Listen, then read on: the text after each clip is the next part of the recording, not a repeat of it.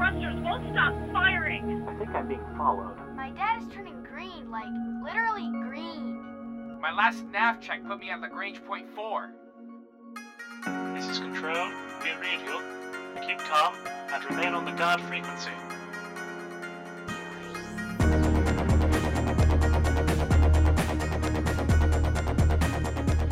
Welcome, pilots. You've tuned to the guard frequency because, as all good pilots know, when you're out in the deep black, you want to keep one ear on the guard. This is episode 274 of the best damn Space Sim podcast ever, recorded on Friday, September 6th, made available for download on Tuesday, September 10th, 2019, over at guardfrequency.com. I'm Tony. I'm Jeff.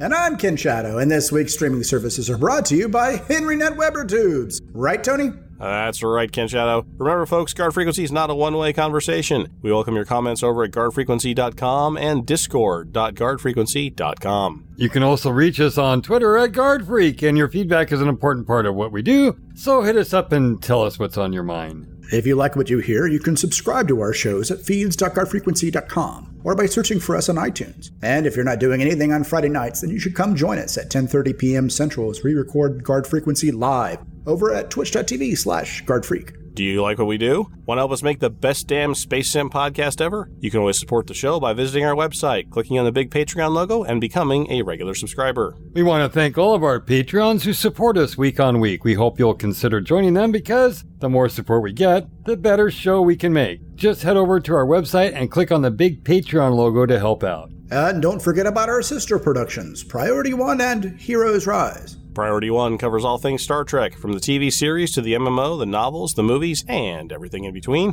Be sure to check them out at PriorityOnePodcast.com. Heroes Rise brings you up to date with the worlds of Dungeons and Dragons. Learn all about the latest publications, tools, tips, tricks, and traps, and less time than it takes to skin a whimpering quivern. Head over to heroesrisepodcast.com to discover their secrets. And the housekeeping is done, so let's get on with the show. What have we got in store this week, Tony? In this week's Flight Deck, we bring you all the headlines from simulated space, including the latest news from Elite Dangerous, Outer Worlds, and Star Citizen. Next, we'll get the news from the Deep Black with Spencer McDunn on Galactic Public Radio. Finally, we open up the feedback loop and let you join in on the fun. Lace up your booties, campers. It's time to head out to the flight deck.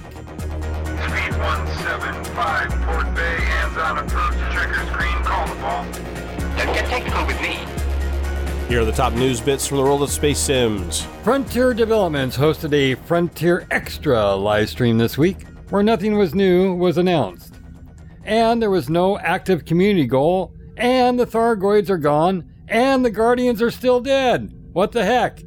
And the final Galnet in-fiction storyline just wrapped up. Oh, doom on the horizon, that's for sure.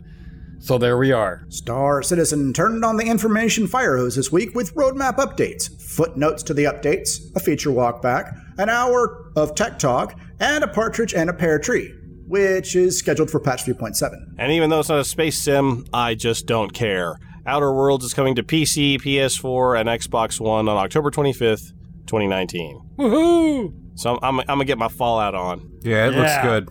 Fallout in space. Nice. I, I watched the the 30 second trailer they dropped, and they had a two minute thing from they showed at E3 or something like that, and it was. Uh, they, I don't know about the gameplay. I don't know what their map looks like. I don't know about Don't their care. interface.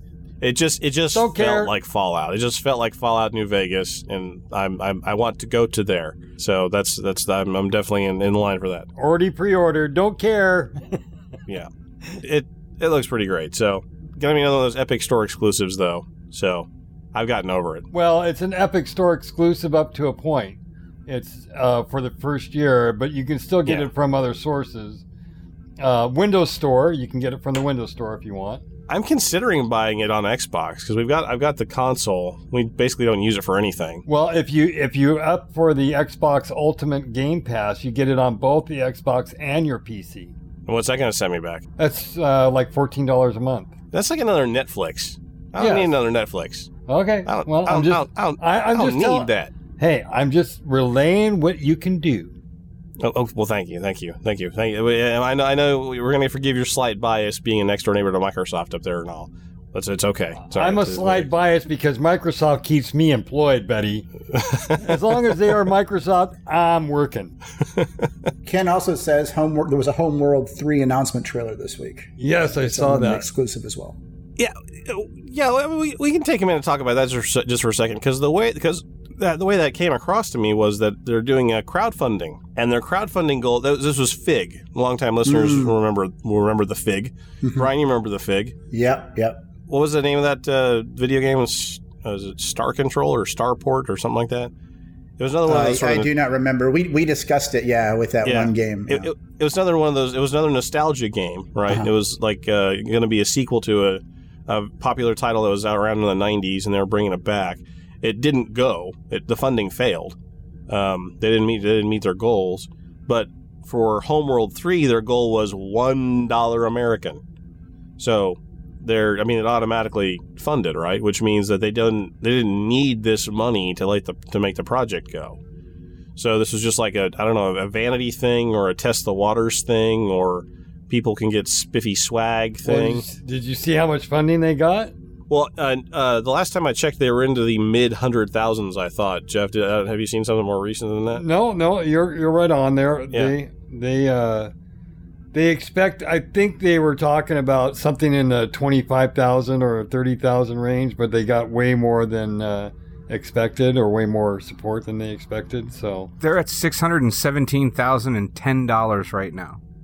All right, yeah, That is All right, good. hundred percent of their goal, which was a dollar. You're right. So yeah, yeah, yeah. The, the, so I mean, this it was like uh, there- the Homeworld Three is coming. I mean, they they weren't going to not do it, but I think this was a, a a vehicle to raise extra cash and to maybe get some publicity and um, you know give people a chance to get some uh, you know backer swag or something. You can also through Fig, as you'll remember uh, if you listen to the show, you can also buy shares in the company so that you get a piece of the revenue on the, off the back end once the uh, uh, once the game starts making money. So, um, be interesting to see how that wraps up. Their funding is still going to go for another 20 days, 22 days, something like that. Henry, you got that up on the uh It's yeah, I month or so, I have, thought. Let's see, twenty two days and twenty three hours left. Uh, but yeah, so uh, interesting to see if that uh, see how that plays out. Um, uh, well, I mean, they're funded, so it will play out there. But I'm kind of interested to see uh, what they what they top out at. Uh, so we'll. Uh, uh, but yeah, that's uh, the, the new the new fr- the new frontier in crowdfunding is that uh, equity sharing or backing. You can choose between the two of them. So see how that goes. All right. Well, so Frontier had a Frontier Extra show, and this was a Frontier show. So they went through updates for their entire portfolio of games. I skipped to the end, which was where Elite Dangerous was. Um, and they didn't have anything new really to share there. They had, shared some community things like uh, uh, uh, photographs, and uh, uh, they had a Commander of the Week they were highlighting.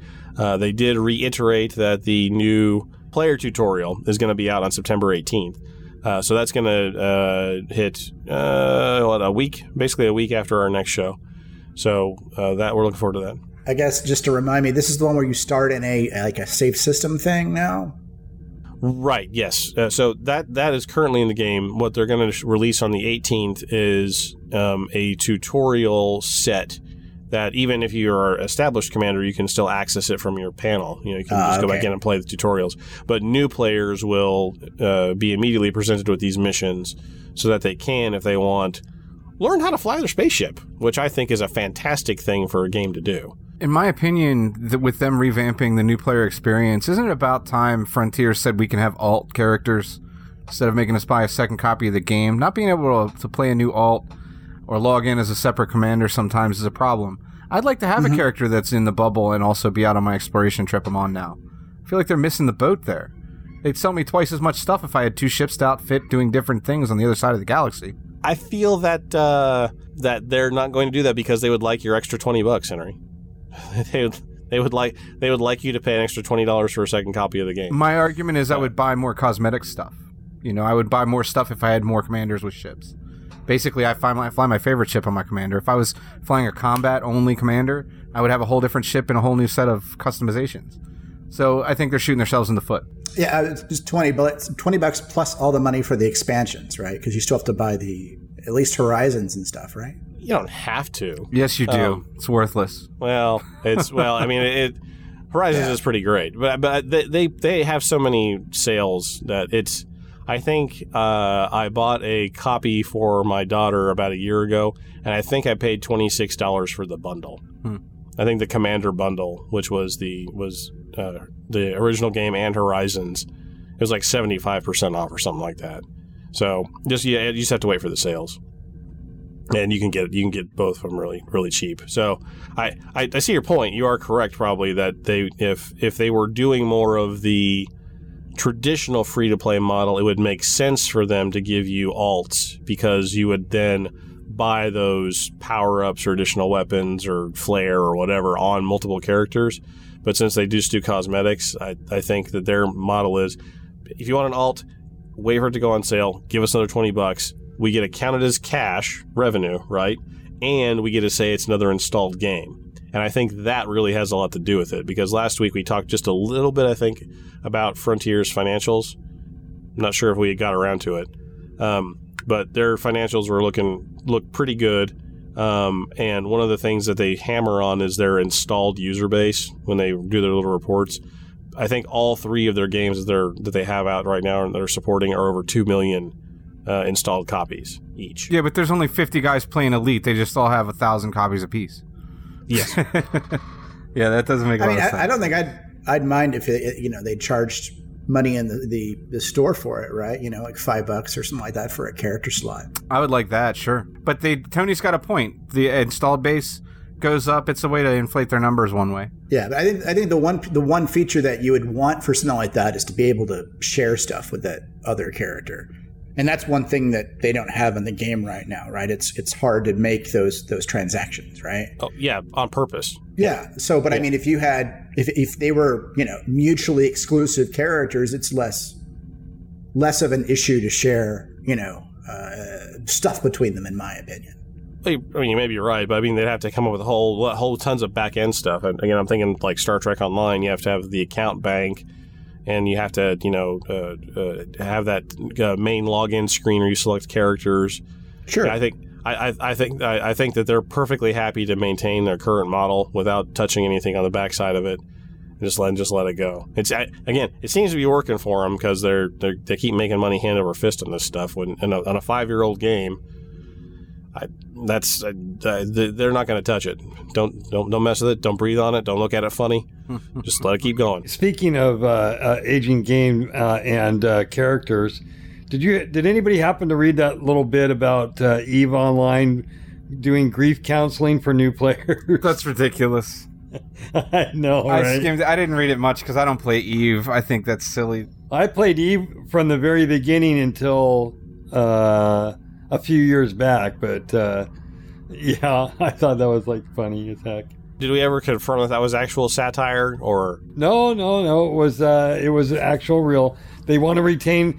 So what happens is they get about uh, six thousand new players every week, uh, but they only retain like ten percent or less after the first seven days.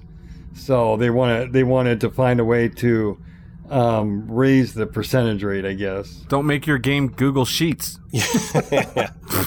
What's this? That's that's almost kind of creepy. That's like that guy you call when you try to cancel your HBO subscription. You're like, sir, are you, are you not pleased with that, sir? No, I just you know I don't really watch. Game of Thrones is over. I don't want to. I don't want to watch anymore. But you know we have a wonderful number of other opportunities for. you. Yeah, I just don't care. You know, I just cancel me. Well, let me escalate you to our customer service. Like, no, no, you can cancel me. It's okay. Yeah, I, it seems a little creepy to me. Grief counselor. To, yeah. Good luck with it though. I I mean, it's it is a glorified customer retention specialist, right? Yeah, yeah, yeah. What if we offered you a coupon for a new ship? Why don't you give us a copy of Elite instead? yeah, yeah. Set me up with a co- set me up with an alt commander and elite instead. Yeah. That'd be great. well, all right. So that brings us to back around again to Star Citizen, and we got it this week. You know, I made 40 what we made 40 50 minutes of discussion out of how much they didn't have. Well this week they turned on the information fire hose and now there's like a million things to talk about. So so brian just just take it away. Just just start wherever. You can even start with berating me about last week. I don't care. Just uh just just just, just where do, you, where do you want to start? Take it take us on a journey. Take us on a trip. Jeez, leaving it open ended like that. that's right that's right. We are in your cap we're, welcome back. We're in your capable hands. So much pressure. Um, I mean, I, I you know my my opinion on your conspiracy theory around uh, the release being affected by co- console port, I think everybody already knows what my opinion is there. I would like to know your opinion. Yeah, yeah. Let, let, us spit Feel it free. out. Well, I'm pretty sure I called it a half-baked conspiracy theory. That's the one. That's Yeah, what it is. yeah. Uh, let, let me let, let, let me finish. Let me finish. That only exists in the Tonyverse. That what I only think was the exists in last the name for Tonyverse. that. Now, I, I will clarify. I will clarify. I agree that they're going to eventually do a Squadron 42 console port, and it might not actually be all that far off. I just don't think it's affecting the current schedule. I think whatever they have affecting the current schedule is just normal crap, you know. And Because you you wouldn't expect them to be like, "Hey, I got this idea. Can we cram this into production in the middle?" You wouldn't expect them to derail things like that because that would be unheard of in, in CI. no, just don't do no, that. They don't do that sort of no, no, no, We know no. that. No, that, well, we already know that they do that, right? That's not the issue. The issue is I don't think they're delaying things because of the console port. I think the console port is kind of they already have console controller features in there. You know, I think that, that you know most of the console stuff is going to be performance passes, and I doubt they're really targeting console platforms with the performance passes that they're they're doing right now. Um, one of the things I'd also like on the same note to, to comment on is there were some technical inaccuracies in some of the discussions. So, like, um, I mentioned quad Xeons at one point in the chat, and you guys picked that up. Um, that's not for their servers. I don't know what their servers run. They, I think they run on like a Google Cloud, you know, for No, the stuff they AWS. deploy. No, we, yeah, we talked about that. And the, the, the, these are their desktops that have the quad. These are their desktops. Yeah, yeah, yeah. No, I think we got that. Okay. I thought we got that. If we, if we were unclear, I apologize. There was there was some sort of there was some sort of yeah there was some sort of doubt about them having server racks or something like that. I just want to make sure no, that that's all AWS. That's all cloud stuff. Yeah. Yeah, yeah. So, but the, the the reason that that's an issue though is so, but for Star Citizen, the, the server piece runs in the cloud, right? It's actually validating your physics movements and stuff like that. That's why all this stuff matters because it actually has to load in objects with geometry and and and, and test your you know your physical interactions in the cloud, right, to prevent cheating. Um, but for Squadron 42, the server runs on your computer. And so that's why it matters for Squadron 42. For Star Citizen, it matters because that affects how many players can load in the system because your server can only be so big, you know. And they discussed, you know, for SSOCS, how they're going to be breaking up the server a bit and some of this new news and stuff. So literally, what you're saying is that I need to build a uh, Quadopteron um, uh, desktop with uh, massive amounts of RAM just to be able to run CI's game. Yeah, if you're if you're pulling an internal build, probably yeah. All right. So, uh, okay. So, uh, we, I think we got some of that ironed out. Then, is there anything else you wanted to take particular ta- particular task, uh, take me to task over, and, and anything pop out? There's a lot there. I mean, I don't. You know, I don't, no I don't remember all the finer details. I didn't take notes. Um, it, Oh, I'm really it seemed to go on for quite a while. So um, after So there I, really will, wasn't- I'll admit, uh, after a while, I'd kind of zoned out a little So bit. yeah, that's right. You pulled a Jeff, just sort of laid back, closed your eyes, and just let it let, let, let yourself float away. I imagine it went something like this. He had his fingers in his ears and was going la la la la la la la la through the whole thing. Uh, that's that's what I call good radio. I have, where I you can have plug your years, ears of to ex- avoid. years of experience of listening to Tony and silently shouting at him. You know, I can. I need to plug Uh. the ears. Like I, I'm, I'm, I have it in practice now. All right. So Jeff, you found your bun- you found your motherboard yet? Oh yeah, you know it's only eight hundred and eighty dollars. Oh, good. All right. That's not so bad. That's just the board. Yeah. Yeah, why not? Hey, you know what? Yeah. You know what else you get for that eight hundred ninety dollars? An eight ninety jump. you could get an eight ninety jump for that, Jeff, because they talked great. about that. They had a movie today. Yeah, it's a, it is a great trailer. I encourage everyone to go check it out. Honestly, that webpage is probably their best ship landing page so far. With like, What's it cost to watch it? It's zero dollars, Henry. They're, they're trying to. They want you. They want you to. They want you to get you in the showroom. They want you to get you in the showroom to spend. They got to get you in. They got to reel you in. gotta get you. In. All right. So they so they got the 890 uh, commercial. They got the 890 commercial out, and again, this, you know, th- we always said that the uh, this is like the uh, the, the machinima sandbox extraordinaire, right? I mean, I think that that's pretty clear. They didn't. They didn't film that. I mean, they filmed it in engine, but they didn't film it in game. No, no, no, no, no, no. But I mean, but I was, but this is the sort of thing where people who like to do machinima will go Yeah. one day, one day. I shall do that, and, and you know, and and there have been a number of pretty good fan made commercials. Absolutely.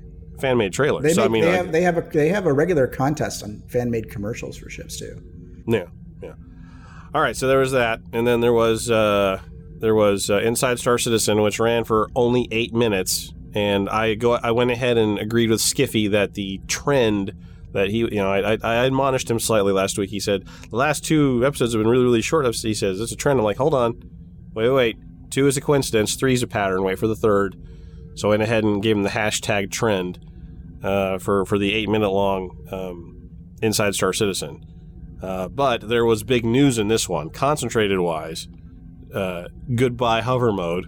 Uh, hover mode is, is is is dead now. They're replacing it back with. Well, they, with- they that's not necessarily news. They kind of already leaked that before. I mean, the, the hover mode is not going away. It's just getting turned into something a little bit different. There needs to be something different when you're docking, so you're not just like leaning against a wall. Like you know what I mean? It doesn't look the- natural. it's at called all. something different now, and it behaves differently. Yeah, it's it's. I don't remember the name of it. it it's like uh, low altitude assist or something. The way Yeah, hover mode used to work is it worked like a helicopter, right? So if you've piloted a helicopter in like Battlefield or something like that, you know, you you tilt a little bit and your your downward thrust pushes you, and that's the way they they did it because they wanted a specific look, right? When you're you're going in, they want when you're going slow, they want the spaceship to kind of behave like a helicopter and look like a Huey. The problem is, is that's insanely hard to control. And so now it's a lot more forgiving where when you get below a certain speed, it just kind of treats it almost like a 2D plane at that point, right? You can still go up and down using your Z axis, but if you if you try and if you try and tilt, it just doesn't let you tilt. It's still you just kind of hover around in a 2D plane. Uh, you know, it used to be that flight sims and space sims used to be uh, a learning curve of skill. Okay, so are we are we letting the game are we letting them get away with dumbing down this so that we we forget our skills? Yeah, no, I mean because it was a lot easier before. I don't. I, I don't. Well, They yeah, a made lot it a easier, lot but harder. there you're talking about it's easier using the same kind of flight mechanics you're using in airless space. The problem I have with this is they're trying to simulate the fact that your ship performs differently in an atmosphere near a gravitational body by changing the way the flight thing works and and the way they should really do that is just make your ship heavy and sluggish the closer you get to the ground and the, the thicker the atmosphere. You should be spending most of your thrust trying to stay off the ground in a in a situation where you're trying to hover a huge heavy ship. You're not going to need that kind of energy in atm- in in space. That's not the you know, So it makes sense. That's not the- How do you figure? That I mean, that's not what they're that's not what they're simulating right now. So they already have the atmospheric the atmospheric um, um, addition with regards to wings. They already have the gravitational addition and the the mass, and so that's all figured into your thrusters. So And if that was figured in in such a way that I think is realistic, once you get down close to the ground, you don't have any forward velocity to, to use your wings at all. They're completely irrelevant. You're in hover mode. You're you're basically you're vectoring thrust downward. Yeah. Mm-hmm. Right, like a helicopter, and you're gonna pitch, and that's gonna uh, you know slide you around like you would in a helicopter. and that's what hover mode that mode makes was. sense to me. That's what hover Yes, mode was.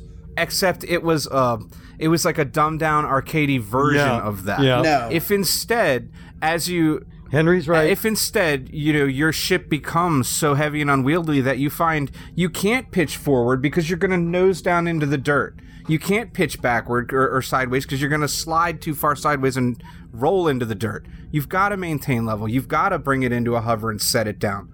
That's the way it would really be. Yeah, so you know, they the flight have- dy- dynamics of a helicopter change when you go into a landing mode.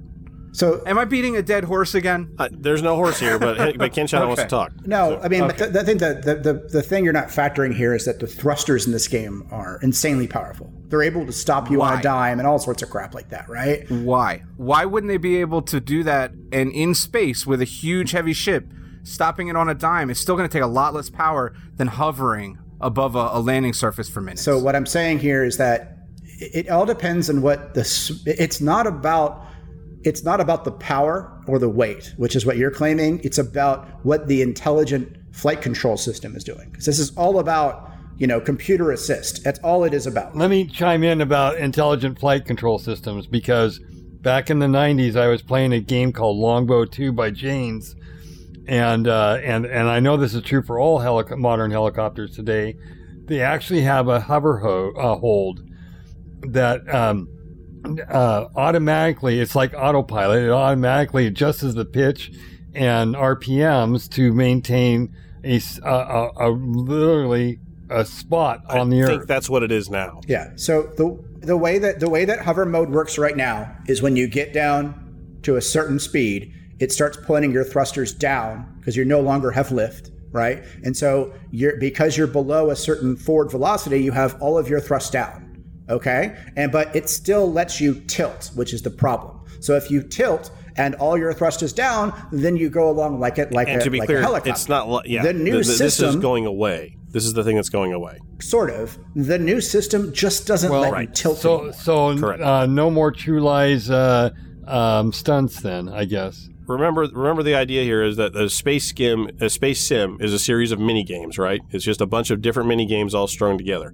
The hover minigame, I think they found out, wasn't fun, and or it got in the way of the other minigames you were trying to play while hovering, like shoot the soldiers, or blow up the tank, or attack the missile battery, or land the ship, or pick up the soldier, or whatever. Well, if there's no tilt, there's not, none of those going to be happening. You have uh, well, mo- most of these these ships have articulated guns. You can There still you go up and down. You can still go on a 2D axis. I, I think that's the wrong approach. I really do because, uh, for one, th- there's you're going to have to uh, whether you're keyboard and mouse or uh, stick and throttle or stick and stick, you're, you're still going to need some. You're still going to need to have to learn a certain amount of skill. Uh, and they Not anymore, can't. you're not. You, you can't take all the skill away. You're not going to have a fun game. They just did. They just took all this. They took the skill away from a new mechanic they added that for landing. They should just go the the way No Man's Sky did, and you can highlight a circle and Oh, say land there, and your ship will just go right there, and then you don't have to land anything. You The said 747 N-word. has an You instrument know, landing I have system. been supportive all night of Henry, and I- now I'm just.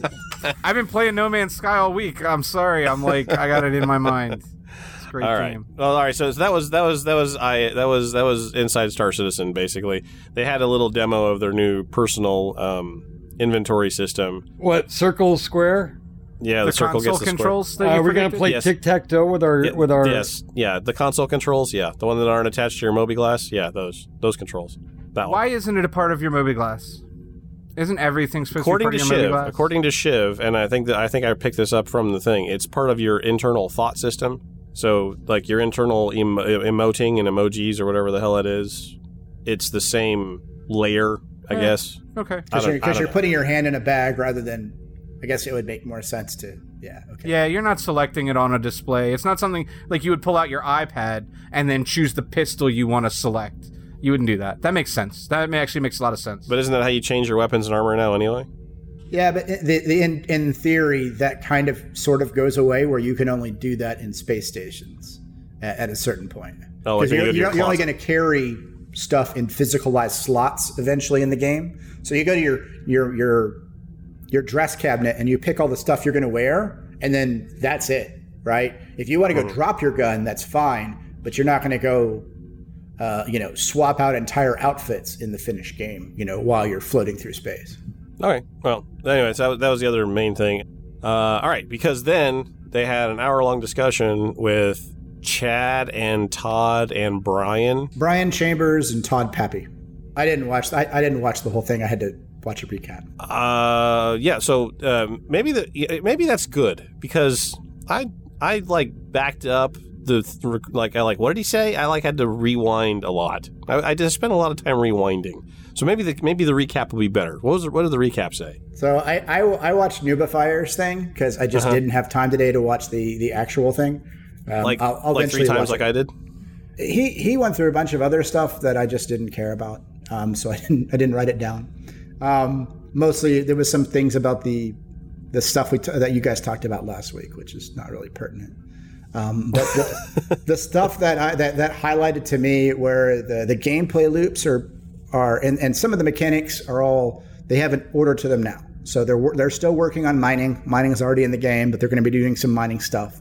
Then they're going to do salvage. Salvage was was originally going to be in 3.7, but I think it got pushed to 3.8 or something like that. But salvage is the next thing up on the list. Um, personal mining is now in 3.7. Um, and uh, and then after done with salvage, then they're going to go back to trading. and work on trading as a gameplay loop slash profession. And then they're gonna then they have three that are kind of grouped together. Um, and I, I think these are in four, but I can't remember which patch they're in. But it's piracy, security, and bounty hunting. And those those are those are last once those first three that are more uh, physicalized mechanics work. You know, they have cargo and all sorts of stuff. Um, they talked about uh, SSOCS. They said that uh, so OCS is already in the game, you know, you know, for the engine, and they are slowly patching in bits of it needed for server side OCS. Um, so in the current patch, object containers now have some of the types that are going to be needed by SSOCS, specifically dynamic and static. So static, when you load the level, are always there, and dynamic are the ones that can pop in and out. Server side OCS um, effectively needs uh, some sort of global persistence. Um, Yeah. And there was, I guess, some back and forth dependencies there between the two of them. Um, one of the things that they said was first up on the docket was being able to keep some of your stuff from patch to patch. That's one of the first levels of persistence. So when they patch the game again, your credit balance doesn't go away. You know, if you bought a Cutlass in game, that doesn't go away. Things like that. That's in the no promises zone. Yeah, yeah, but that that that's first first steps, right? Where they let you keep pieces of that. That's part of the persistence. they got into the nitty gritty of this. And Chad got in there. He, he came into the show a little late. They got him mic'd up. They, he sat down, and then they said, So tell us about server side OCS. And he went on, I think it was about seven minutes of just talk. I mean, and rightfully so, you guys get on my case about talking like a blue streak. Rightfully so. But this guy, about, about seven minutes, and he just talked straight for the whole time. I had to rewind him two or three times to go, What was that? Say that again. What? Huh? So uh, he had a lot to say about server side OCS, but one of them that you just talked that you mentioned just a second ago, um, Brian, was that they've got to have persistence working before they can do server side OCS. Before they can implement that, so that's got to come first, which is. I don't know if that's out of order or slightly different order, or it's something we. I don't know if they've actually covered it, but remember back in the CitizenCon presentation, they had the pillars. One of them was persistence. One of them was OCS, server side OCS, and the other one was subsumption, I guess. Yes. So they're having to go in. Persistence has to come before server side OCS. So they have what they've done apparently is sort of kludged together a sort of persistence prototype, is what they called it, that may be able to fake or at least have the same result as as server side OCS for the time being. So they may be able to, in the near or midterm, accomplish what they want to do with server side OCS without full persistence. Right. So that that was in relation to say microtech and stuff, right? Uh, yeah, I think so. Uh, I I think more to the point, though, this is how they're going to get around not having all this stuff ready for Squadron 42. Because if they can get something together that behaves like server side OCS without having to have global persistence and transport things up to AWS and send it back and all that kind of stuff, and you know, for for Squadron 42, they'll just have to have they just have to remember what you're wearing and how many times you've been shot. They don't have, you don't have to. Well- it's so much simpler. Server side OCS for Squadron 42 is primarily about limiting your CPU MIPS, right? Right. So just to keeping your CPU down. As long as it hits whatever goal they have for whatever they consider the average computer, then they can ship that. It doesn't have to have all the same things that the persistent universe has to do because they're gated on, you know, player counts for server loads and things like that. Yeah. So this little workaround is how they're going to do Squadron 42 in a year, rather than having to wait for global persistence to be in and bug free, and then we put server side OCS on top of that. Because that doesn't sound like that's something they can get done in a year. That sounds sad, actually. You don't think it would in a year? You think they'll still be trying to figure it out? No, Yeah. I, I don't. I don't think they'll be. I don't either. Global. per- No, no. Remember, remember, guys. That we server side OCS is the next milestone after the current milestone. They got to get persistence in first. uh, we have persistence already existing in technology today. I mean, it's not something they have to figure out. It's something they have to get working. Yeah, I agree. And I think th- th- all that time on just SSOCS is like I don't know. It just seems like such a. It's uh, Ken Chatter. What do you think? Do you think that's an extreme view of how long it should take? And they've already been on it for a Uh, while. again, you know, for Squadron 42, it's a different conversation, right? Right, For- right, because for- everything is is client side. Right. I mean, your game is client side. it is There- complete, completely a perf optimization.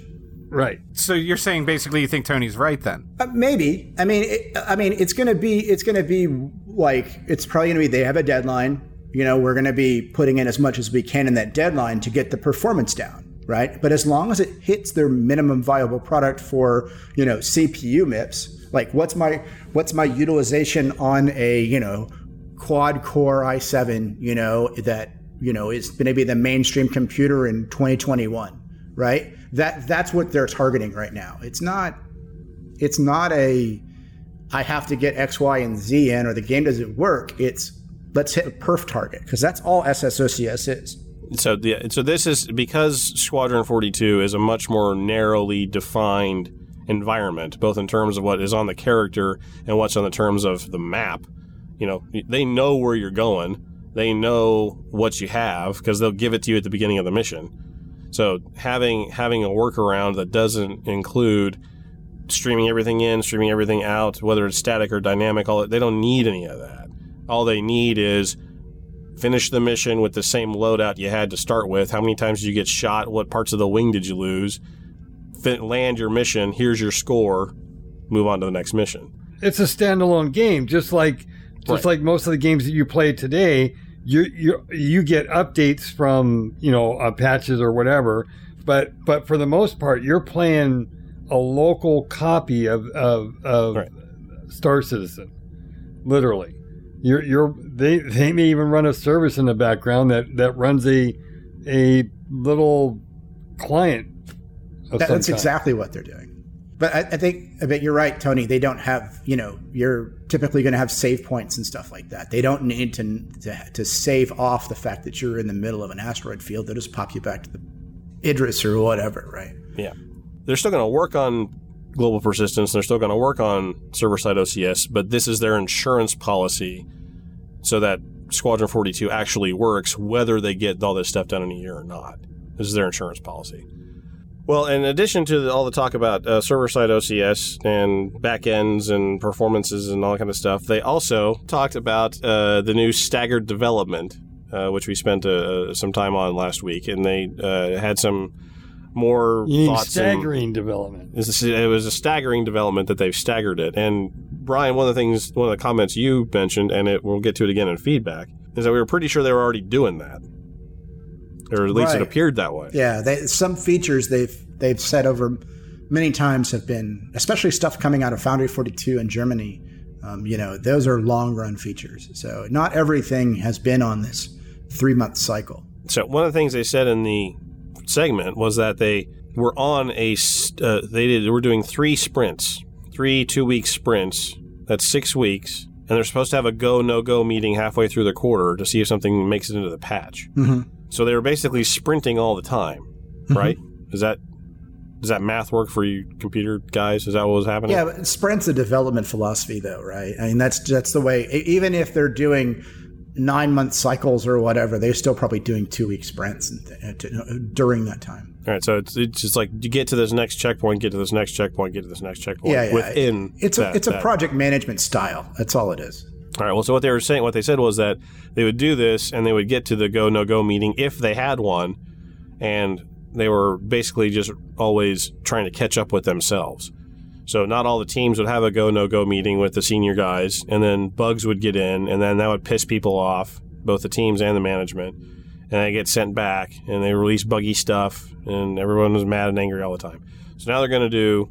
You have three months until the go no go meeting, so you've got time to do all that stuff right. And then you've got the three months on the back end to fix whatever was wrong in the go no go meeting. So if you're no go, you go back, they push your thing another quarter, you go on to the next deal. You know, you're, you're coming off of this six month thing, now you're on a nine month thing. Mm-hmm. Go back and we'll have another go no go meeting in 12 more weeks. So it, it just, the, the, the, they've probably, I think, helped themselves with being able to have less problem at the end of it, but they've extended the length of time between decisions, right? There, there's there's more time between decision points. So the balance here is that yeah, they're probably going to have a better quality product at the end of it, but the product's going to take at least three months longer, possibly six months longer, because the go no go meeting before was at halfway through the three months. Now it's halfway through the six months, and if you don't pass it halfway through the six months, you're going on to the next one, which is nine months down. Honestly, if, if the conversation was just around Star Citizen, I don't think this is, it would really be a conversation, right? Because it, it, it, how they shuffle this stuff around in the in the back with the project management is after the after a first after the first couple of patches here this year is not going to really be visible to us. You know? I agree. But I agree. But you're right. Squadron 42 is a little little more in, immediate. And guess how much project they've released the roadmap, and guess how much they've done between last week and this week on Squadron 42. They knocked out a bunch of it, right? No, Uh, but they knocked None. out some of it, right? None. none. Oh, damn. Yeah. So I it, so it. uh, I mean, it's I- it, I get it. I mean, I understand. So the I under- the, something has something happened somewhere that required them to push this back. We got we learned about that last week. It's their 90 day freebie. We always know. We always knew that you know, whatever they said is going to be plus 90 days. So they've used that up now. But last week it was like, where's all the information? This week they're like, here's a bunch of information. We're like, oh wow, that's a lot of information. And you go look at their roadmap. They've updated the roadmap itself, but on the the stuff that's still on the roadmap for Q3, there's still nothing else done. Now maybe they just haven't updated it again. I mean, that's possible that they haven't ported over the Jira outputs or whatever that is they do to make this thing in the background. But the underlying complaint, observation, concern with the traditional brackets that we had last week still goes unaddressed this week. Hey, guess how much that progress they had on Squad on uh, Star Citizen? Uh, also, a, lot. No, they got like a few things done on the um, combat, the uh, uh, AI stuff. Did They- they, they spend a some- week rewriting the roadmap? No, it's the same as last week. Uh, It's just it's the the thing is they've they've shared a lot of information. They shared a lot of information this week. There's the new commercial, the 890 commercial. There's the the uh, they had something they have they had substantive things in the Inside Star Citizen, not a lot, but they had it was substantive stuff. And then they had that hour with uh, with you know some fairly senior people, some people who have their fingers on the pulse inside the company. These are all good things. Bottom line is though, still nothing on the, on, on the on the roadmap side of things, which is fine if they don't want the roadmap to be a roadmap anymore. That's okay, but uh, you you know, show us some stuff. There was some other notes I saw. So refueling was removed, but they said it will be popped back on the roadmap shortly after they take a new pass at whatever effort um, they think it is. Wh- What what are they talking about refueling? I mean, stopping at the at, at the uh, Starfarer, like ship to ship refueling. Oh, the ship to ship. Okay, Uh, Yeah, that seems fair. That's a little. That's Yeah, a little, th- that was a little wonky. And that includes like the Starfarer diving into gas giant stuff and, and whatnot too, from what I Does it? Yeah, they, they was kind of mentioned in the same breath. Oh, yeah, but will it actually be included? Because it, it does seem like a separate mechanic. Yeah, So I feel like it's going to end up being broken up. It's one of those things they'll refactor. maybe. So they do they do talk about uh, some of the things we've already discussed a little bit. You mentioned the salvage and the security system. Both of that uh, they they talk about where those are going to be moved around and how salvage is getting pushed back to uh, look. I think it looks like I think it's 4.0. I don't think it's on this one, but it is on the uh, on the updated um, roadmap link itself. Uh, but they are taking out the security system and putting in prison gameplay. I haven't heard the specifics of what prison gameplay is. Is that breaking out every time you break a law? What is that? So the idea is that if you hit a certain wanted level, because right now it's like uh, GTA style wanted levels, basically. But the um, the prisons are utilizing the new cave system, and it's kind of a way I think of showing off the caves as well. Um, but the general idea of prisons is that it is a consequence if you become like a really bad person and then you die. So before you die, you know, as the, the game right now has ways of clearing your wanted levels, and you can you can go do that by hacking computers and stuff, or eventually you'll be able to pay off bounties and stuff. But if you die with a wanted level, you in theory go to prison, and then in while you're in prison, there are in theories ways you can get out of prison by either buying your way out or by doing like a game pay, like a prison gameplay loop Um, or people can try and break you out of prison, from what I understand as well. But they haven't shared all those details for at least the 3.7 implementation. Oh my god! Uh, can't can't we just get the core game? This just- is not a new thing. I'm going to go ahead and re- go ahead and say this. This was in since the very beginning. The whole game, the whole prison thing. This was possibly Chris Roberts brainstorming on a live stream, but it has been in since at least 2013 uh, in terms of the lore and the the promises for the game. So this is not a new thing. But uh, the law system, like Tony said, has been pushed out. Well, what about our other stretch goals that haven't been brought forth yet? I mean, come on. I mean, they're Prison? All, they all have to be implemented. It's just about priority, right? And this one, I guess, moved up. This is a way of them testing caves, in my opinion, too. Well, if if Tony wants to be a star citizen lawyer, I guess it's perfect for him. But what about the rest of us? well, if you don't break the law, this doesn't apply to you, I guess. But if you want other people that break the law to to suffer, which apparently is a big thing, you know, as a, as a, as a pirate advocate, I do not I do not like the idea of prisons. But um, This explains why they're spending so much time on the bartender AI. Because mopping the floor and cleaning the sinks and washing dishes and peeling potatoes are going to be an important part of gameplay in prison. it might be. That's fantastic. There's a whole there's a whole soap mechanic. So yeah, so the prison mechanic is now up on the list. They say apparently it's uh they have not uh, they're cu- still currently working on the feature set and aren't ready to put on the roadmap just yet. But big winky face Disco Lando is saying there's a bunch of stuff coming in 4.0. Big winky face. So it wouldn't surprise me to see that this is some of the stuff they're trying to do uh, on that. So, but it seems to me they're putting a lot of stuff into 4.0. But uh, the other thing here, and that sounds like they're they're working on for 3.7 is the rep system, which I think is is interesting. Um, we'll see what um, what exactly that ends up being in the first implementation. But that's something that's been missing for a long time. Not being able to see, like like you can do staggered missions to kind of get access to other missions, but I'd really like to be able to build up rep with like pirate factions or build up rep with space stations and stuff like that. And I think that even before the rest of the gameplay loops are there, being able to at least do missions to build rep, I think is an, an important. I don't know. I kind of I kind of would like to see it a different way, though. I, I thought about this long. Actually, I think I talked about this way back in the beginning when we first started this program. Was that uh, a personal rep really has no bearing except to oneself, but corporate rep, on the other hand, does have bearing, especially in the game universe. And your rep with the corporation also has bearing because that gives you the sweeter jobs and that kind of thing. That's the kind of system I was hoping that they would implement, where you, if you're part of a, like our little guard frequency corporation, you earn rep with your corporation. The corporation earns rep with the universe and, um, you know, all is good. Because that's really what real life is. I mean, I get a raise or I get a better, better, you know, uh, different or better work or whatever because my rep with my company. You have both, right? I mean, I, I, as far as corporate rep, I kind of agree. That'd be really neat, you know, if, if there's a global corporate rep and then you inherit some of that. But like, you know, uh, nobody on the podcast here probably knows even where I work, right? So thinking about real life, you know, you this my reputation with you is totally But I don't want you to know is. where I work. I mean, that that's the point about Well, that. but the- yeah, but yeah, what Brian was saying though is that he the the we know him from his work on this show, right.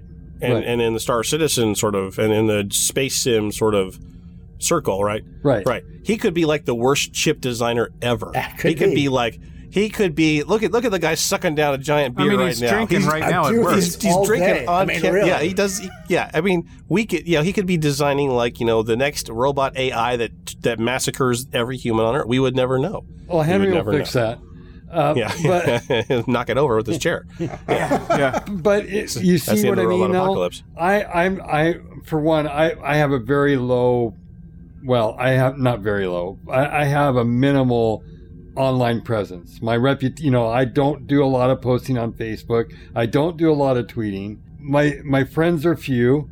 Um, I, I earn rep with them, yes, but but again, they are few, and I really don't care to change that. I really, you know, I do care about my reputation at work. I do care, uh, you know, about my reputation with my friends. But really, that's that's only that's Well, let's think about Um, it this way. Let's say, let's say it's like you want to go pick out a pick out a job because you're a freelancer, right? You want to go get a job from the government. Right now, your job with the government in real life is probably just primarily your tax return, right? So that's how they know whether you're a good citizen. It's it'd be the same kind of thing in Star yeah, but that, actually they should be looking at my who I work for, not not. Uh, Well, uh, hang, hang on. Yeah. So there's two there's two things that are underlying all this discussion. Number one, we don't have persistence at all yet. So reputation issues aside, we they had- don't have any way to keep track of that at the moment. Number two, we still got server wipes coming. So anything you do now is just going to be temporary anyway. Number- Uh, Tony, Tony, Tony. Tony. The, the persistence is between patches. They have persistence right now from login to login. Right. But there's why why bother worry about building up a rep right now? Because Why would you earn money right You'd now? wanna People test are the doing system. missions to earn money. It's you know, You you want to know the system works, Tony? That's why you do it now. yeah. I mean, you get to do it for three months before they reset it. Yeah, So and the, the, the so that's why We'll take that one off there. But then the next point of that is that we don't have the sort of in-game support for organizations right now, Jeff. that's true. You, yeah, you can't. the, uh, Organizations can't earn reputation, and you can't earn reputation with your organizations because that's not implemented yet. So they, they may be able to do that in the future, and that seems like a good mechanic. But they got to you know walk before you crawl, or, or crawl before. Wait, crawling comes before walking, right? Yeah. Uh, yeah. Check the roadmap. I don't know if crawling's Check- even on there. Crawl Technically, has a flying dependency. came first, then walking, then crawling. okay, yeah. I'm all confused. I'm all confused. Vulkan is coming. Let's talk for a second about Vulkan. What's Vulkan, Brian? They're doing engine refactoring, API backend changes, and so over next couple of patches, they'll be slowly bringing in um, graphics improvements that makes the the effects more um, how to say uh, Vulkan friendly, where they're not they don't rely on as many um, DX11 features and the like. And so they'll be abstracting them away so that they can pick up that more of that on the on the engine side and uh, eventually replace that with all with uh, Vulkan and DX12 shader code. So DX12 is your Microsoft stuff essentially, Yeah. and Vulkan is basically uh, I'm sim- oversimplifying a great deal AMD stuff. Uh, Vulkan is the open. It's Open- it's open OpenGL architecture. basically. It's it's done by the OpenGL group. It was a vid- originally donated by I think an, an, an a um, AMD API, but um, AMD and NVIDIA both support Vulkan. Um, now it's an open standard with Khronos. I understand Vulkan is is a cool new thing, and people are set, you know making games for it. It's fine. It's not DirectX. That's fine.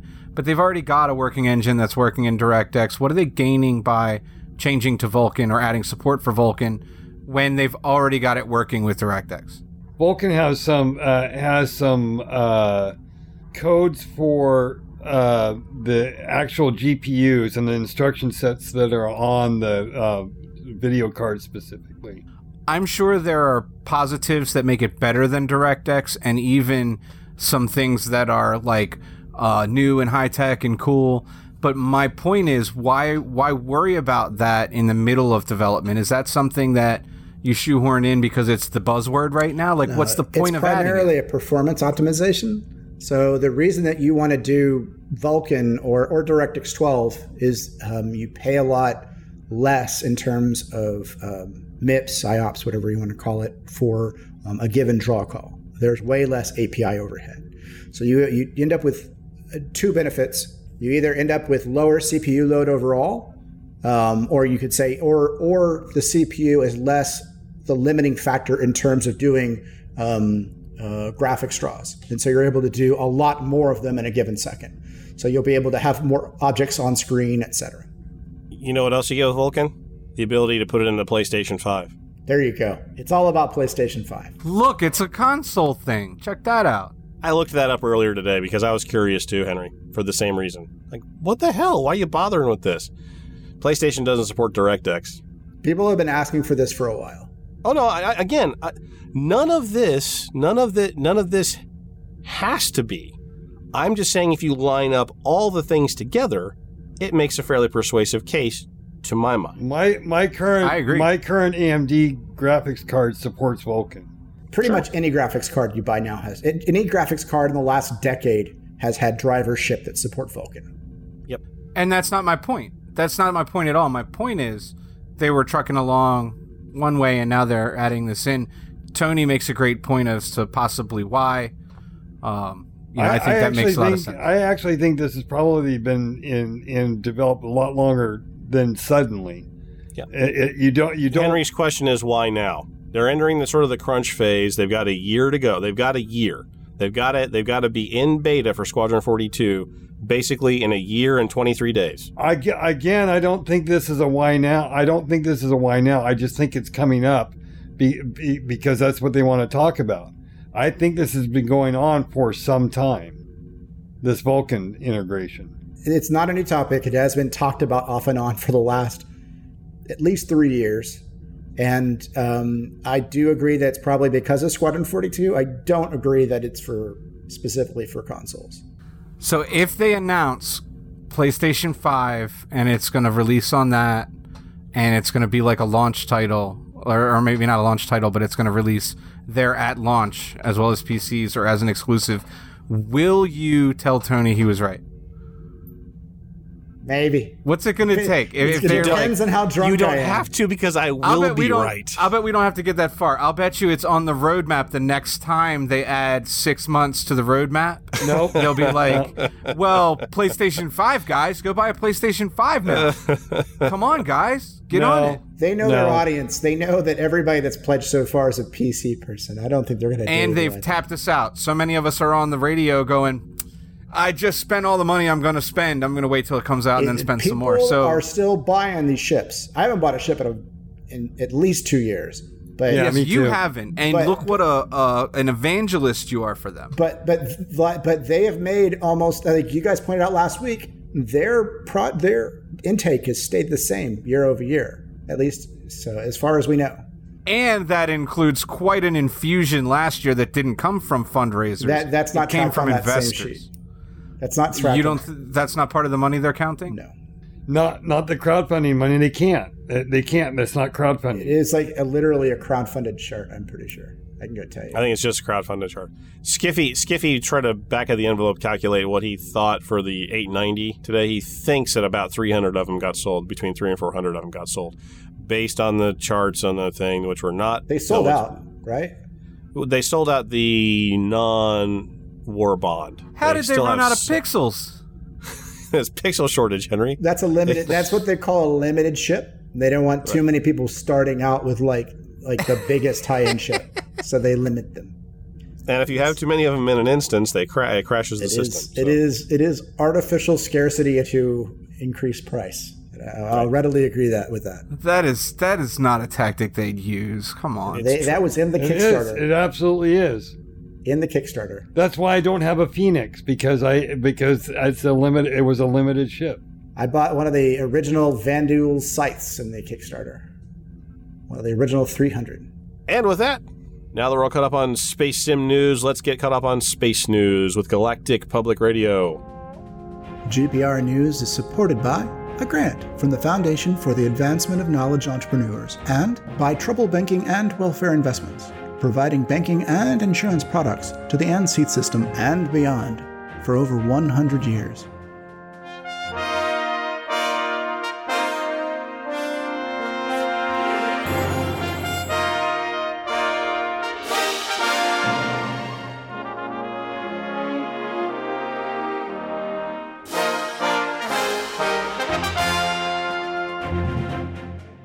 Good evening from Galactic Public Radio on NC. I'm Spencer McDunn, and these are the top headlines from around the known galaxy. Closing ceremonies of a massive arts and culture celebration in Alliance Space are going on now. For the latest, we go to Smooth Furnace. Thanks, Spencer. An Alliance Cultural Festival is coming to a close with a food festival in the Diso system, capping the seven week long extravaganza. Prior events were Fine Arts in the Lave system during the first week, Film in the Leesti system in week two, Music in the Fecta system in the third week, Literature in the Olgrea system in week four, Theater and Dance in the Tionisla system in the fifth week, and a celebration of the visual arts in Alioth in week six. Notably, during that week, the art thief known as the Winking Cat made a return to his old hunting grounds, the Garden City Gallery on Turner's World. But in a shocking twist, the cat burglar returned a painting rather than stole one. Over a year ago, the cat removed an avant garde high technology political piece called Uscape, which incorporated hundreds of cameras and a low level AI. This time, the cat left behind a painting by Megan Madigan in the neo traditionalist style known as Penance Street that disappeared 60 years ago. Aside from the obvious message sent by the work's title, critics have surmised that the cat is telling the gallery staff that he or she would like to see more classical works given space in the museum. Prime Minister Edmund Mahon, in his Republic remarks, stated, quote, I'd like to offer my sincerest thanks to anyone who helped make the Alliance Festival of Culture a grand success. We've enjoyed amazing artwork, heard beautiful music, and experienced great theater in recent weeks, much to our delight. I have been reminded just how diverse and colorful the Alliance's shared cultures can be. With the festival winding down, the Thargoid menace abated, and the constant turmoil of the three competing superpowers calming for the moment, could this be the beginning of a lull in the cacophony of current events? From the Diso system for Galactic Public Radio, I'm Smooth Furnace. Thanks, Smooth. Trouble Banking and Welfare Investments has announced a new line of insurance products for planetside traders. While cargo in transit between systems and planets is notoriously uninsured, TBWI has identified a market opportunity in the ground to orbit stage of commerce. Spokesperson Dan Newbody told GPR, quote, Individually tailored and bespoke policies that fit the customer's needs are our specialty here at TBWI. While 99.45% of all shipments from ground to orbit and 99.32% of shipments from orbit to ground arrive safely, you don't want to be that guy one out of 200 times. End quote. Finally, in local news, the revolutionary NC 3 Party has petitioned local system authorities for assistance in dealing with mercenary attacks on its shipping. Guard Frequency Response Associate Director Richard Clemens told GPR, quote, our sources indicate that NC Partners is behind these abominable corporate raids. We simply won't tolerate use of violence against peaceful assembly and political expression. We intend to mobilize and defeat this aggression. End quote. Security specialists anticipate quelling the disturbance in less than a week. Until the next turn of the worlds for Galactic Public Radio, I'm Spencer McDunn. Good night.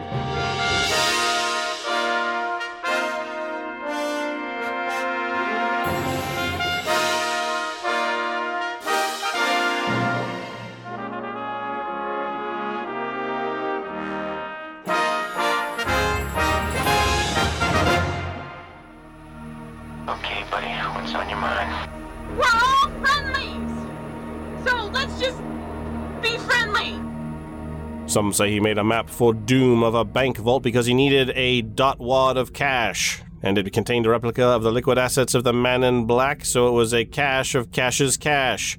But all I know is he's called the Shiv, and I'll put together this week's feedback. So, we went through the joke last week uh, with Shiv, and uh, no, did anybody get it last week? Did anybody get it? I don't The- remember what it was. I don't remember what it was. Some say he removed all aviation references from his humor, and it's funnier now that he's explained all his jokes. But all we know is he's called the Shiv, and I'll put together this week's feedback. I remember the explanation, and that's why I get it now because it's X plane, and he took out aviation references. Ah, He just spelled explain the way you say explain in, in like in a regular way. If you type in X dash plane, I know when I read it in my little uh, Jeremy uh, uh, knockoff voice, Jeremy Clarkson knockoff voice. Funny enough, he explained all his jokes. See, and I, I- you hit that, and your that- brain that's that's totally the wrong pronunciation. You should go X planed. And so, a recap of last week's community questions. How crazy is Tony with all his console talk? And has the latest episode of Pillar Talk moved you around the wheel of attitude in any way? Sarah writes in A couple of things that confuse me about this announcement. Weren't they already using staggered development? To elaborate, the roadmap each week shows four quarterly updates, and progress being made on each quarterly update, albeit a focus on the current quarter, since there's presumably some dependencies. So weren't they already staggered? Also, they already delay features out of a quarterly patch. which in effect gives more time for that feature. So it seems they're already informally giving more than three months per quarterly patch. I'm not sure if formally giving it a name will make much of a difference. My other point of confusion is what about technologies and gameplay features that are dependent on each other? Unlike Call of Duty's alternating studios, making Black Ops isn't dependent on making Modern Warfare. Let me make up an example. Let's say the medic profession is to be added in 4.0. In the current system, you could have gameplay related to medics in 4.0, 4.1, 4.2, etc. But in staggered development, 4.1 can't have any dependencies on 4.0. They may have more time, but by, by my understanding of their FAQ, they aren't making any of these quarterly updates bigger.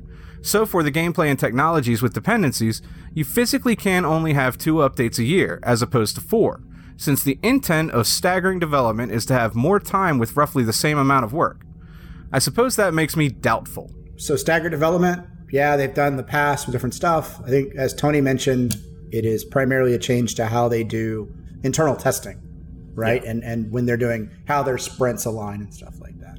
I, I think the dependency points one we raised a little bit last week too. Um, it, it, it seems to me that if they've already been doing the staggered development as we suspect they have been at least for a few months, hopefully they shook out a lot of stuff earlier that would loosen would you know free themselves of the dependencies and if they hadn't then they certainly have now i mean that may have been a lot of what drove the huge uh, purge from 3.7 and the shuffling around on the back end of a lot of other stuff uh, that may have driven a lot of that And I also like to point out that, you know, what we see in terms of shipping is not necessarily the same thing that they see in terms of internal release.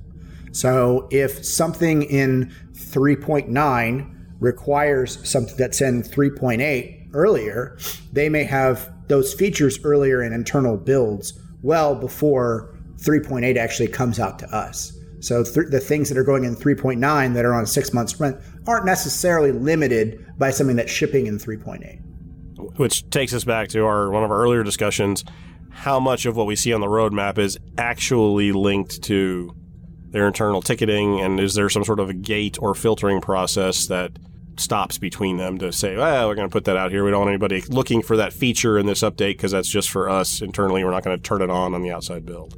Yeah, I mean, there's obviously like QA steps and other things here that they're they're factoring in for the external stuff that we don't see, and there's obviously things they're working on that are not uh, are not reflected at all. Like they had talked about the caves and stuff as a research project for a long time, but they only came in now and they're shipping in 3.7 in theory. the the caves were first taught and I looked this up I went back to our show we talked about this almost precisely a year ago on our show is when So they first obviously brought it's up been the it's cave. been worked on for a while. It's just not on their roadmap, so it's not a complete thing. And, I think it's interesting that that's the sort of thing that they dropped in at the last minute. They've had it. They it looks like they had it working. They just didn't need it to need it to go in now, or didn't have any reason to put it in now.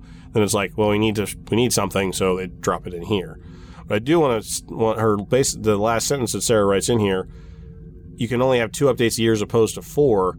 I think that in essence, that's what's gonna ha- what's gonna happen. They're still gonna have four patches, but they've stretched out the features of those patches in such a way that volume wise, we're only going to get two patches worth of stuff stretched out over four because they've had to alternate stuff and pull and pull things out that did have dependencies and stretch those things out. So I, I think that that they and I think if you look at the chart and if you look at the numbers, there's a lot of stuff that either got taken off or pushed down to 3.9 and 4.0 that used to be in 3.7 and 3.8. So that that all got bumped out a year. I'm not sure I agree with that. Um, I mean, it's Uh, we the can do same we can look number. at the math. We can look at the math. I mean, I know I know what you're saying, but it's the same number of people working on the same stuff. The primary At thing that's changing is is how much they're testing and whatnot. So that means for the features they're shipping, they're likely going to be what used to be multiple sub features. You know, would be in the older older roadmaps. So you see a lot of things getting moved and combined and stuff. And I think it's it's the same stuff. It's just being done in a different order. I don't think you're going to see less stuff Well, I mean, but uh, they're spending more time on the polishing and the bug fixing, which means that they're not spending as much time on the building and the growing, which is fine. And I think on the and, at the end of the day, that's probably smarter when you got a hard deadline, you know, in a year and three months. But I think that they those those things did get pushed back 12 weeks. We know that, and I think effectively it got pushed back tw- th- 12 weeks for the one set and 12 weeks for the other set, right? They, they moved things back in two sets. So it's the the stu- I think we're going to see a lot of stuff that gets crammed into 4.0. Fingers crossed. That's the last bit of building they do before that those those things that are cross-platform. And by cross-platform, I mean Squadron 42 and Star Citizen.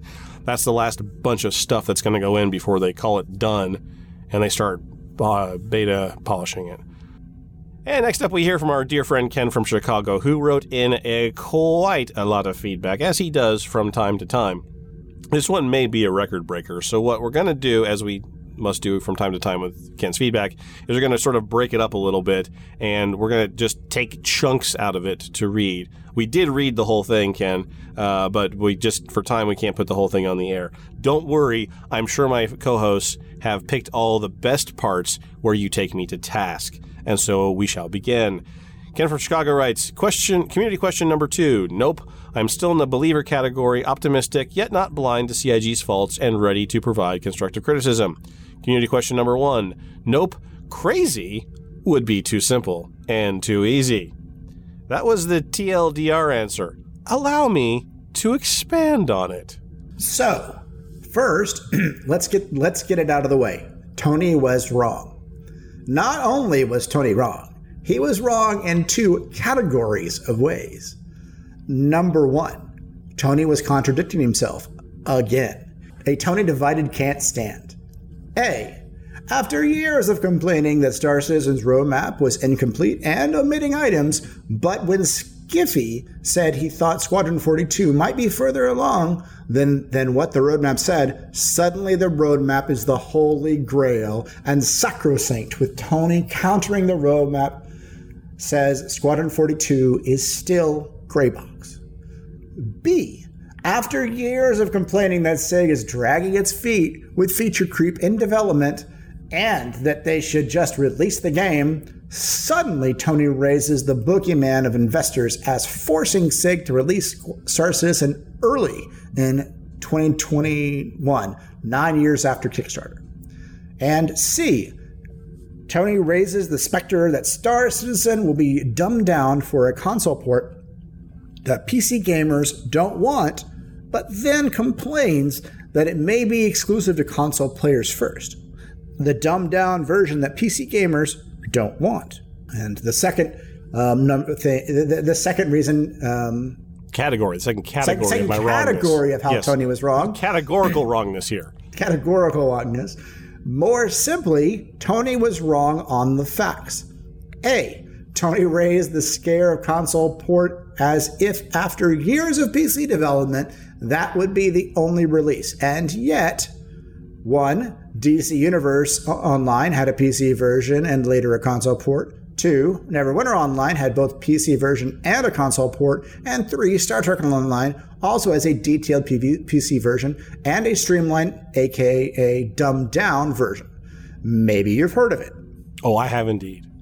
And um, skipping a couple paragraphs about Tony's wrongness.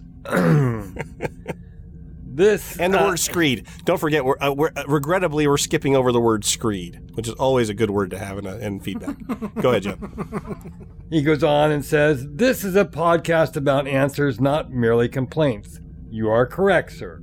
Otherwise, Tony would have uh, himself guilty of berating Henry for beating a dead horse about the same topic for about 40 seconds just before Tony himself did the same for about 40 minutes.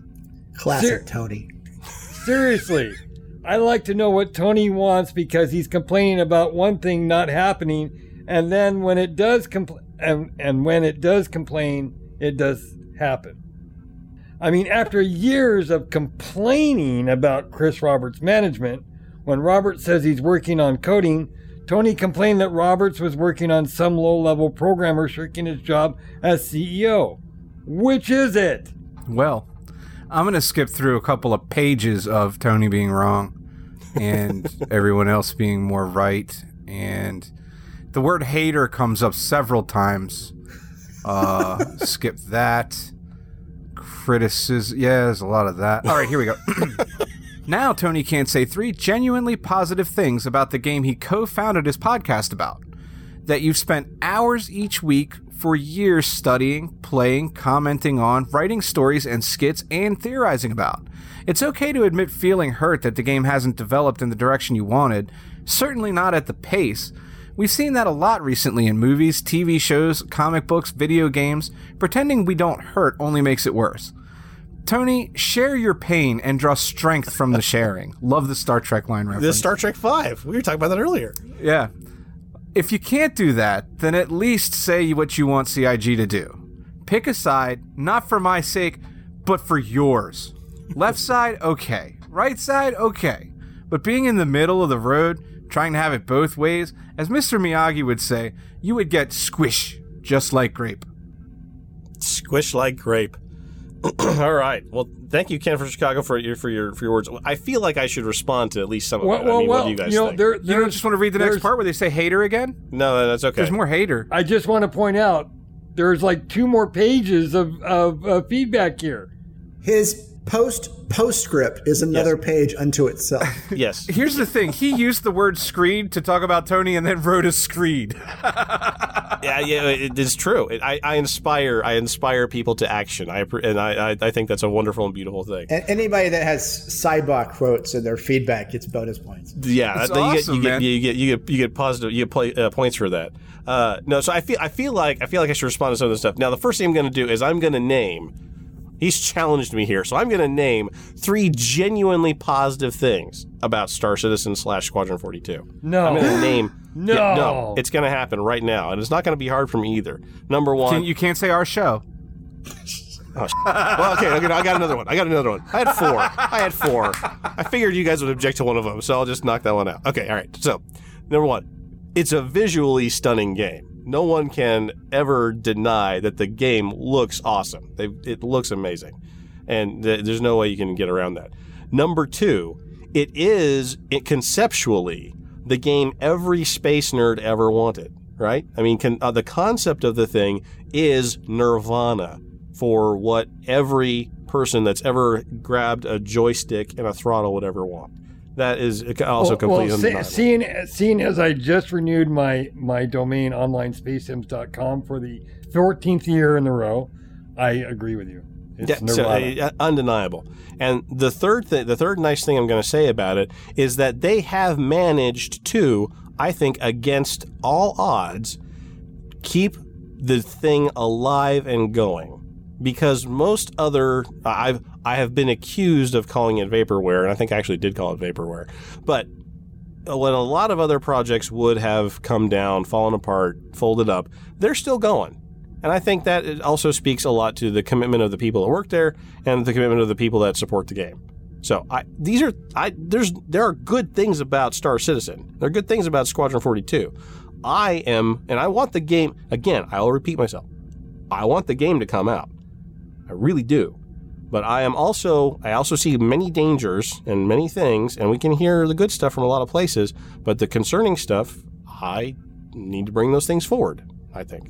I think everything you just said is exactly what he was saying in that last paragraph that I read, where, you know, he's contradicting himself here, where he's saying you can't be left or right, you need to pick a side. He says that right after he says you're allowed to be hurt and you should be talking about that. Pretending we're not hurt about it doesn't, it makes it worse. I feel like he's doing a little bit of flip flop in there.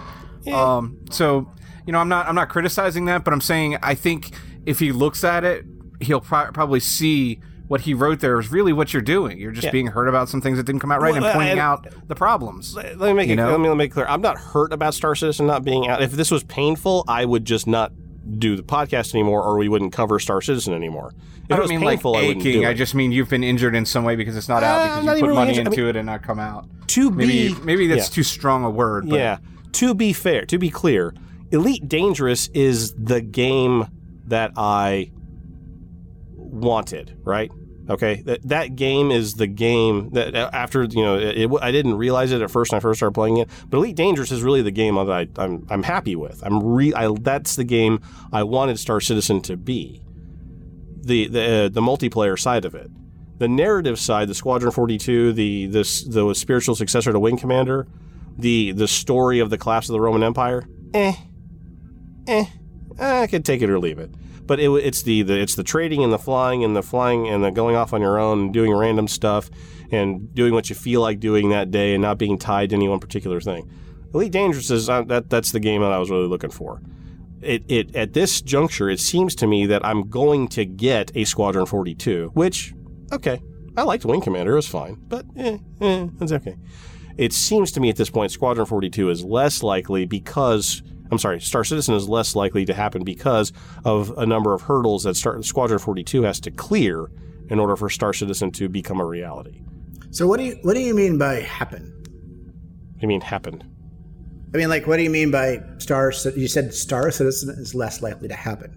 Well, I think they're less like. I think it's less likely that they're going to have the resources they need to continue to finish the development to a uh, a stage that the, the majority, you know, more than half of backers thought they would get as an MVP. I don't think so. I think that something will. Ha- I think that the Squadron 42 would have to flop hard in order to kill Star Citizen development.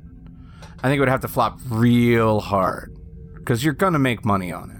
I mean, it's a AAA game. The marketing alone is going to drive sales. Even if the game sucks, you'll get a bunch of sales. Plus, plus they've created know? a bunch of new technologies and stuff that, that in gaming that that they can probably sell off. They probably already got patents out for some of this stuff.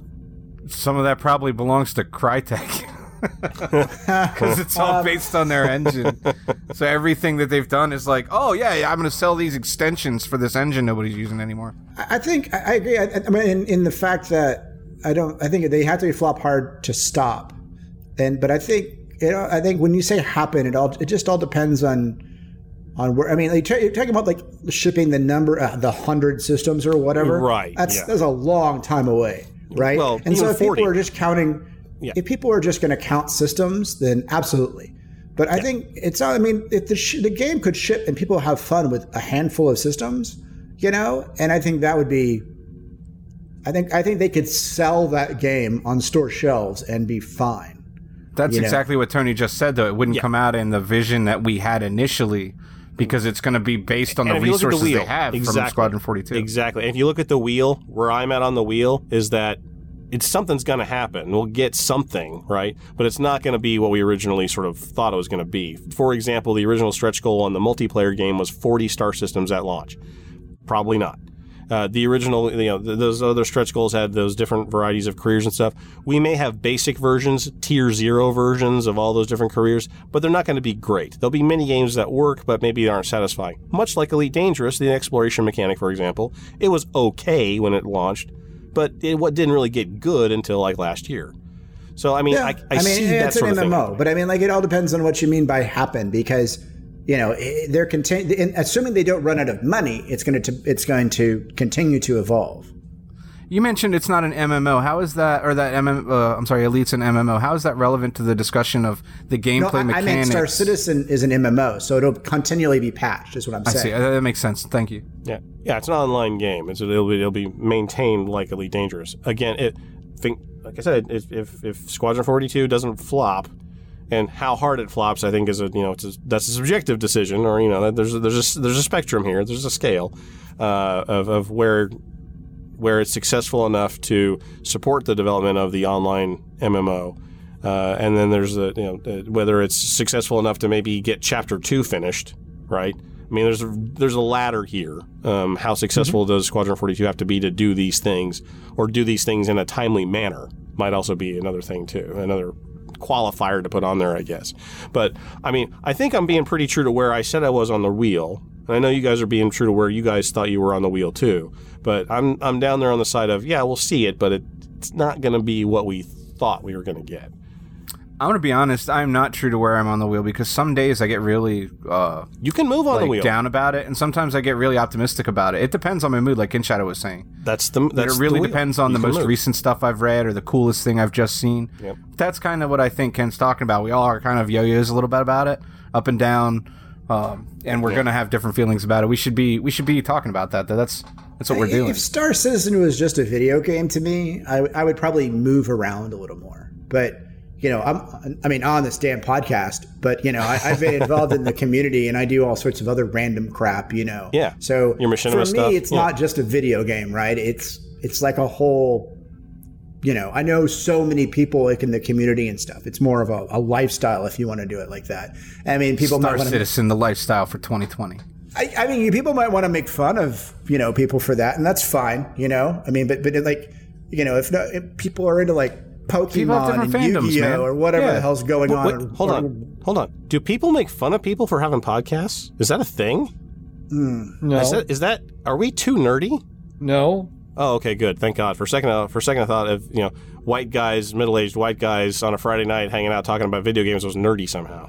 Whew. Okay, I was I was afraid there for a second. Tony, I think you should read the post the postscript before I move on to the next one. The, oh, the, the the post post postscript, the third or fourth postscript. No, the the post the PS. No, the, the, this was the third PS. I don't know Okay. if you saw that one up earlier. No, earlier well, but yes, that one. yeah.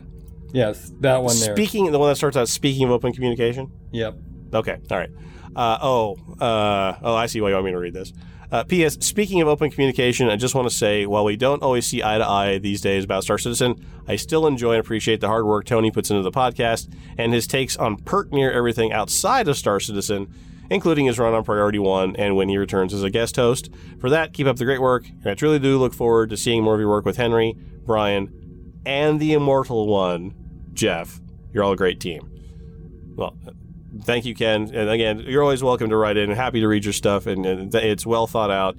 We just don't have time to read all of it. Uh, but uh, but but thanks. Not Clown Bobo writes in and says, "Send in a gif of Tim Curry Pennywise." Yeah, that, that was spooky, Clown Bobo. That hurt me. Uh, and he did write in to clarify some things. It, were references of uh, this is why he sent in uh, Pennywise. It was references to the Dark Tower series of books, which I have not read to my shame. Oh, and I didn't. I have, and I didn't pick up on that. Yeah, so there there was a bunch of uh, Dark Tower references in there that if I, I might have been able to play off of it a little better, uh, but uh, but he did get his Walter Cronkite voice, so I mean, so he had that going for him. Sean Newboy writes in three points to House Jeff for the Thunderdome reference. Wonderful show, everyone. There you go. There's your Master Blaster. Stephen Hunter UK writes in and said, Had a wonderful hour playing Star Citizen today. Well, relatively lovely. While the game looks great and there's a lot of great functionality, there are still plenty of bugs, including inconsistent persistence if you log out via your ship's bed while in space. Something that needs to be fixed for those irregular players. They did talk about that in the tech meeting today, and they did say they were going to try to work on that. Um, like they're, they're talking about in- introducing like a sleeping bag function kind of a thing where you could have a save point outside your ship and be a little more consistent. But that's probably going to wait for the global persistence or when they uh, expand this prototype that they've got working in the background. and, and the the bed behavior can weirdly vary from ship to ship. Yep. Yeah, so I mean, like you can get in your your your bed and your Aurora and it worked fine, and then you go to your bed and your Redeemer and you're stuck in the bed and you can't get out, and and, and can't log off, and you just have to quit the game. And I've had that problem before. So so it, it really depends on how they've rigged things and whether it's been fixed. Alec Turner writes in and says, "Still in the thick of this week's Star Citizen roadmap discussions, but." I don't think I'll ever listen to an episode that had me literally shouting at my iPad before. Man, I managed to piss off Alec Turner too. Just how many times and in how many different ways do Frontier have to state that ARX are for cosmetics only before Tony believes them? can you buy a fleet carrier with ARX? No. Can you buy can you fuel a fleet, fleet carrier with ARX? No. When they say you can mine the re, the refuel stuff or buy it from a station, do they mean with real money? No! And when Jeff starts hunting for the name of the in game currency and comes up with dollars? Sweet Jesus. No, no, no. It's credits for Christ's sakes. In game, non purchasable credits. Look, if FD ever goes back to the, on, on the basic and really simple to understand premise that you can only buy cosmetic store items with ARX, I swear to God, I will do a video myself pushing as many custard pies into my face as will satisfy Tony, and you can use it as, with the tagline. This is what happens when you question Tony. In the meantime, can we please stop asking whether every damn non cosmetic feature of Elite can be bought with arms? And the answer is no, it can't. Head explodey face, raffle face. that was that was this, that was what this hand gesture meant. Like yeah, Oh. yeah that. Uh, but uh, so yeah, so I've, I've I've I've been given what for by both Ken from Chicago and Alec Turner. I feel my work is done. I feel like last week was just was an excellent so show. Your your objective on the show is to raise some controversy and get things uh, You know, flowing it- and talking, and uh, you know people yelling at you, wanting to take your head. I have, Um, I have I have resonated with them somehow, and whether it's love or hate, that resonance is there, and that's really that's what we go for. We- It's a communications thing. See, I'm that's glad- why glad- we're the number one space sim podcast. That's right. The best damn space sim podcast ever because we touch people yeah, in, in, so in many sensitive ways. ways. That's right. Anything to get listeners, right? And this week's community questions. Anyone else want to take a shot at Tony? What did you drink from the information fire hose? And what are you doing now now that there's nothing to do in Elite? And otherwise, how was the show? Should we prototype our persistence backend or should we just throw in the streaming towel? Drop us an email, a tweet, or comment on our show post, which you can find on our website, and look us up on Discord. And that brings us to the end of episode 274 of Guard Frequency. We'll be back with episode 275 on September 17th, 2019. So be sure to keep an ear out for our shows over at guardfrequency.com. We'd like to thank the entire team at Guard Frequency and the Priority One Network. Thanks to our community manager, Justin Chivalry Bean, Pun Master Lowmaster. Our artist Ben, Multiverse Problem Solver Sanders. And of course, our audio architects, Mikey Lennon and Bill Hardy. Thanks to our syndication partner, The Base, and thanks to Ronald Jenkins for his permission to use his music in our show. Visit ronaldjenkins.com for more of his work. But above all, we especially want to thank you folks for tuning in. If no one's listening out there, the deep black gets pretty lonely. Reduce thrust. Time to 330, Carol 15. Squawk 7700.